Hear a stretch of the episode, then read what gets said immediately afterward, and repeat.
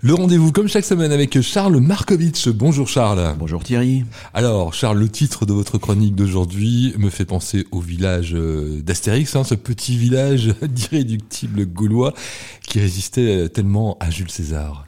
C'est vous qui le dites, et ce même euh, Jules César disait de nous, enfin de, des, Gaulois, que de tous les peuples de la Gaule, les Belges, les Gaulois étaient les plus braves. Les pros du chiffre se revivent, c'est le nom d'un groupe virtuel qui réunit près de 2000 experts comptables sur Facebook.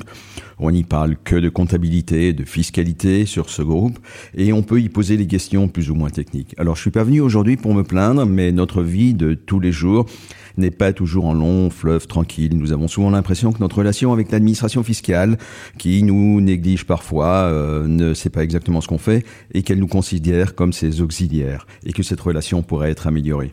C'est pourquoi j'ai récemment demandé aux membres de ce groupe quelles étaient les plus urgentes et les plus importantes améliorations qu'ils attendent de la part de l'administration fiscale et en voici la synthèse, la quintessence.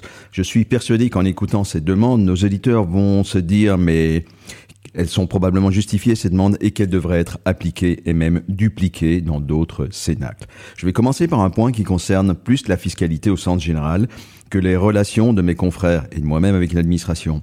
La déclaration fiscale d'un contribuable belge comprend euh, cette année 1000 cases à remplir ou non. C'est incroyable de complexité et bien entendu personne ne doit remplir ces 1000 cases, mais si on pouvait simplifier le régime fiscal et les réduire à 100 ou 150 données à introduire, eh bien ce serait un net progrès, c'est ce que pensent nos membres. C'est évidemment une question politique, je doute qu'on y arrive avant quelques législatures. Ensuite, on dirait que depuis quelques années, l'administration fiscale fait tout ce qu'elle peut pour nous mettre des bâtons dans les roues lorsque nous devons être en contact avec ses fonctionnaires. Ça va de réorganisation en réorganisation des départements qui sont de plus en plus grands on ne connaît plus les fonctionnaires désignés, on ne sait plus dialoguer, on n'a plus d'interlocuteurs et euh, vous avoir une réponse est vraiment la croix et la bannière. Est-ce que vous avez déjà téléphoné Thierry au call center, le fameux de 0257, etc. non, pas encore. Eh bien, si vous avez du temps à perdre, que vous soyez contribuable ou professionnel des chiffres comme nous, les attentes sont vraiment infernales. Soyez zen, soyez patient. Une solution?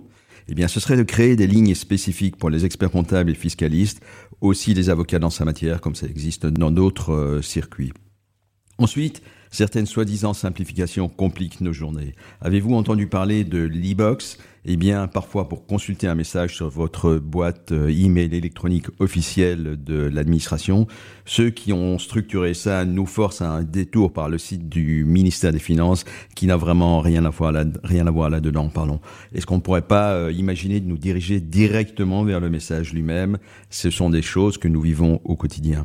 On demande aussi encore plus d'automatisation et on se demande vraiment pourquoi l'administration reçoit parfois des fiches fiscales pour nos clients pour certaines données et pas pour d'autres. Il manque de l'intégration. Enfin, il n'y a pas que les machines, mais il y a aussi les humains. J'ai plusieurs cas où bien que l'État ne soit pas lésé au bout du compte, des fonctionnaires insistent pour un strict respect de l'ordre des opérations dans les procédures euh, fiscales, dont il résulte pratiquement une quasi double taxation. Or, on est déjà pas mal taxé en Belgique, vous le savez.